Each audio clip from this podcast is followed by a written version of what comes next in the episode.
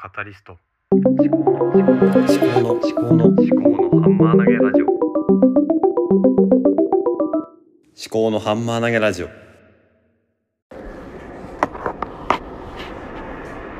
い、思考のハンマー投げラジオ。パーソナリティの秋彦です。この番組では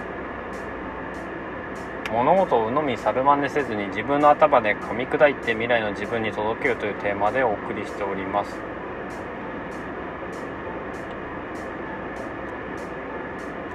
昨日はそのワイヤレスのピンマイク使ったんですけども音量がめちゃくちゃ小さくてで無理やり GarageBand で編集して音量を上げたりとか雑音減らしたりとかしてやったんですけどねまあ今日は今度はね iPhone のそのもの iPhone8 なんですけどね私の iPhone 古くて。iPhone8 で撮ってみています。まあどういう風になるかですけどで、まあ、手に持つわけにいかないのでね置き場所考えたんですけども特にまあ見当たらずあここにすればいいのか。今ドアポケットに置いてるんですけどもこれやめてあれかな。ここに挟めばいいんじゃない？ここあっ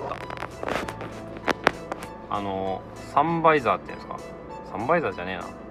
日よけ？あの上の通常のねところにちょっとこうバンドがあるんですよね。このバンドのとこに置けばいいかな。ここに挟むとちょうどいいかもしれない。頭の上だし。うん。まあちょっとね、まあ、こういう雑談は置いといて話をしなきゃいけないわけですけどもね。そもそも何でこんなにしてまで話をした方がいいのかする時間を確保してるのかっていうことなんですけども、まあ、前回その話はしたような気がしますけどやっぱりね話をするっていう、うんまあ、機会を作ることが、まあ、自分のアウトプットになるわけでそのちょうど今日 Voicy でワーママハルさんあもう今ワーママハルじゃなくて大石春さんですね。大石春さんの、まあ、放送を聞いて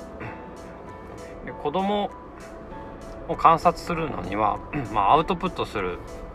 のが大事だっていう話があって アウトプットしようと思うからこそ観察するようになるっていう話があってね。で 結局私のまあなんだろう子供をアウトプットするあ子供についてアウトプットする機会がなかったんですよね。で一応 Day1 っていうジャーナリングアプリで子供家族の思い出とかそういうのを記録するジャーナルは用意してたんですけどもほとんど使ってなくて。なんかねそのテキストで打ってその記録するっていうのがなかなか習慣づかないんですよね。なんだかわかんないんですけどね、まあ、そういう時間を確保してないっていうのもあるし。だからやっぱりこの思考のハンマー投げラジオってやっぱり今私の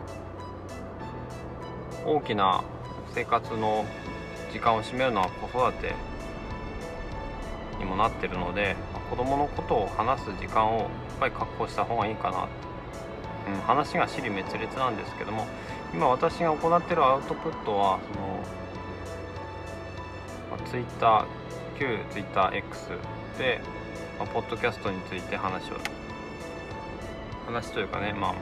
ブックマークみたいなのをつけてるだけだったりするんですけどもあとはなんだろうな。あそうですね。ハテナブログでお猿の常時研究室っていうのをやってるんですけどもねそれと私自身の子育てっていうのはあんまり絡まってなくて本当はそこねあの子育てにも効くようなそういうお産の常時だったりするんですけどもまあ、そうなていうのかな私のプライベートとはま分離してお産の常時単体でなんだろうなデータベースというか研究をしていきたいなっていうのはあるんで、うん、そこには 子育ての記録みたいなのは取ってないんですよね。あとはまあ考えられるのはそうだな、まあ、1分で抱負っていう LISTEN の番組作ったんですけどね、まあ、そこではうん、ちょっと子供の話もするけども1分なのでねちょっとやっぱり短いかな。だからやっぱりちょっと長めの尺で話をするっていうのがいいのかなと思って。だからねうん前にもちょっと考えたんだけどこの「思考のハンマー投げラジオ」のアウトプットのテーマを子育ての日とか曜日ごとに分けたりとかするっていうのがいいのかな。今週1週間どんな、うん、子供との関わりをしてきたかとか。そういうのを振り返る。子供がどんな行動言動をしているのかっていうのを振り返るっていう。そういうでそれについて何か自分で考えるっていうことをやっぱり定期的に設けた方がいいのかなって思ってます。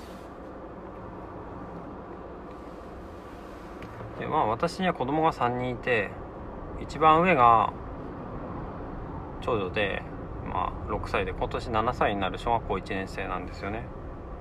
で2番目が5歳の男の子です。で3番目が3歳の女の子なんですけどもちょうど2つずつ離れてますね。で結構まあ2つずつだと、うん、一緒に遊べもするけど、まあ、喧嘩もかなりするっていう感じ。まあなんつっても子供なんでね喧嘩をしないなんてことはありえないと思うんですけど。まあそこで大事なのはね何だろうな。まあ親である私が、うん、喧嘩の仲裁を無理やりしない方がいいのかなっていうのは常々妻から言われてて。でもついついやってしまってるところがあってでもこれは本当にやんない方がいいな。結局ね、まあ、どっちが悪いとかっていう話になっちゃうんですよね仲裁に入ると。何があったのとかって聞いたとしても。うん。で子供の言うことってまあ全部真に受けるわけにもいかないような気がするし本当に事実をそのまま言えるとも限らないんだよな子供っていうのは。なのにね私は何があったんだとかどっちが何をしたんだとかっていうのを聞いてしまったりする。でも子供同士の喧嘩なんて本当に些細な例えばちょっとこう体がぶつかったとかねそういうことで始まったりするんですよね。足をちょっと踏んじゃったとかね。でもどっちもわざとじゃないし。でもやられた方がこうちょっとまた小突き返したりとかしてそれでなんだろうなちょっと叩き合いとかになっちゃってじゃとまあ止めるのは必要だと思うんですけどもどっちが何をしたとか何が悪かったんだとかそういう話はやっぱりしない方がいいのかなっていうふうに思うんですよ。でもそう思うにもかかわらずね時々やっちゃうから私はあんまり良くないなって思うんですけどね。あとはまあ親自身がね、まあ、ご機嫌でいることっていうのが大事なのかなと思いますね。ご機嫌でいないと子供は、うん、落ち着かないと思います。そうすると子供同士ギスギスギスしちゃうのかなって。やっぱ親がこうニコニコしててうんなんだろうな。やっぱ楽しくて面白いっていうのがいいのかなと思いますけどね。この辺はねこの間「猫の目ポリス」っていうポッドキャスト番組のトミー潤さんの方かな。ああのリスナーから捜査員からね、えー、ネームなんだ頭が回んねえな。捜査員からあれだ。お便りがあってあ優しく、楽しくて面白いお母さんいいですねっていう話があって。当にね私もね楽しくて面白いお父さんになった方がいいんじゃないのかなと思いますね。その厳しくてみたいな話じゃなくて。厳しくて怖いお父さんになっちゃってるからな。だから楽しくて面白いお父さんになった方がいいなと思うんですけどね。まあ、ちょっと話が変わって子供たちが何に興味を持ってるかっていうのをちょっとね振り返ってみようかなと思います。で長女はね今何やってるかな、まあ、隅っこ暮らしが好きなんですね。で隅っこウォーターっていうちょっとゲームハードウェアみたいなのがあって。で最近はねそうだな。スイッチが欲しいって言ってるんですよね。やっぱいろんなところで見るんだろうな。でクリスマスプレゼントとか誕生日プレゼントにスイッチが欲しいって言うんだけど。うん。いや子供にゲームをやらせるタイミングって分かんないんだよな本当に。私自身は多分小学校入る頃にはうん、ファミコンとかやってたと思うんですけど上がね7つ上の姉がいて5つ上の兄がいてっていう状況だったのでそれでまあ上の兄弟はやってたのでそれでやらせてもらってたと思うんだけどで私が一番末っ子だしね。私の子供たちの場合は長女がねまだ小学校1年生で一番下が3歳なんですよね。3歳の娘にとってこうゲームっていうのが目に入るとなんかあんまり良くないんじゃないのかなって思っちゃうんですよね。だからちょっとねいやーまだ早いんじゃないのかなって思うんですよ。うん。ゲームってやっぱり中毒性あるからな。でも私自身はゲームをやって結構良かったと思うんですよ。頭使ったし結構いろいろ考えた考えるっていう練習になったと思うんですねそのプログラミング的思考とかにもなったと思うし計画を立てるっていうことも学んだような気がするんですよねゲームで。で物語性もあったりするから小説とか全然読まなかったけどゲームの世界でこうなんだろうなストーリーを楽しむっていうこともできてたような気がするんですよねだからゲームが全て悪いかっていうとまあ多分そうではないはずなんだけどな。うん。でもな難しい。本当に。だからねまあこれ本当にこのポッドキャスト私がただ今何を、うん、考えてるかっていうのを言ってるだけで本当にこれ自分の頭で物事を噛み砕いてるのかっていうとちょっと怪しいんだけどね。まあまた話を戻して長男の方ですね。長男はあとは長女か。ちょっと戻すと長女はねあとは料理が気になってるようですよね。うち2週間に1回図書館に行ってるんですけども最近もずっとね長女は料理の本しか借りてこないですね。ただね読むかって言うとなんかそんなに読んでるとは思わないですね。で、まあ、借りてきて読んだりはするけど作ったりするわけではなく、うん、でもまあ見るのが楽しいんだったらそれでいいんじゃないと思います。図書館の本はタダですからね、好きなもの借りてそれで楽しいんだったらそれでいいんじゃないって思いますよ。で続いてね長男の話ですけど長男はね、うん、今折り紙にはまってますね。折り紙とあとはまあ虫が好きなんだよな。で虫取りによく行かせられてね。夏なんかはね仕事から帰ってきたらすぐあのセミ取りに行こうって言われてねスーツを着たまま虫取りかあの虫取り網を持ってね近所の木のあるところにセミを取りに行ったわけですよ。アブラゼミアブラゼミとか、まあ、ミンミンゼミとかそういうのを捕まえたかな。うん。それでねいや虫が好きなのはでもねなんかいいことじゃないかなと思いますよ。私の妻はねあんまり虫得意じゃなかったんですけど特に芋虫が大嫌いでね。芋虫を見るとねすごいイエキャーってなるわけですけど。子供らが虫好きだった好きになったのであの学研の図鑑をね学研だったかな？多分学研だ。大きい図鑑を買ったんですよ。で芋虫のページがあってね。その芋虫のページをうちの妻にね子供たちが母親にね見せてこう反応を見て喜ぶっていうねそんなことがあってこの夏は。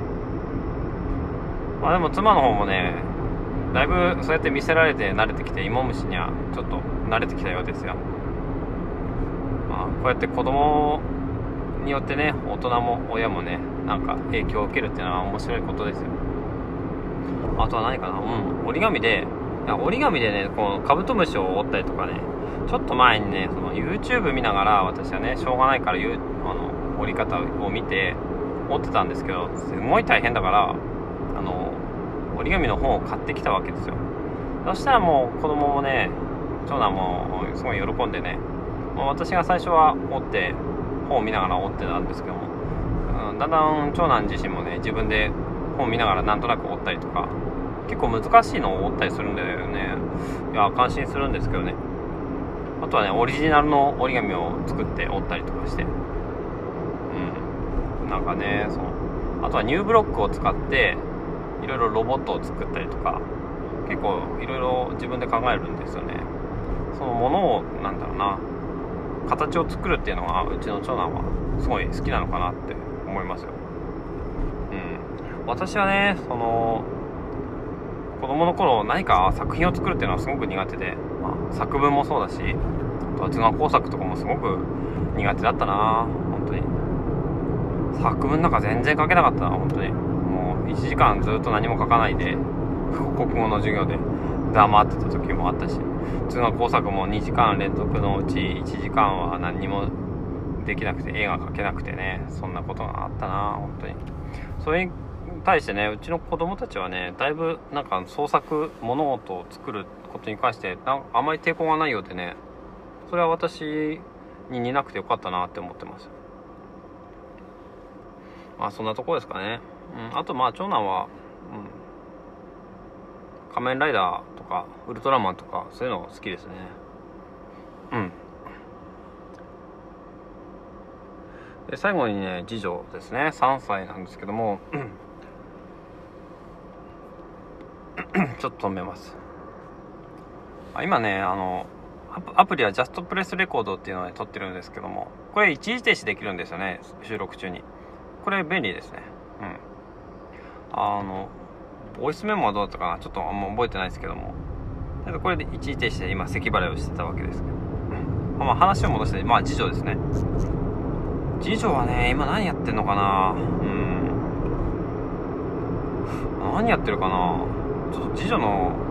好きなものに対する観察がちょっとうまくできてない気がする、まあ、保育園ではねなんかオリジナルの歌を作って歌ってるらしいですよ。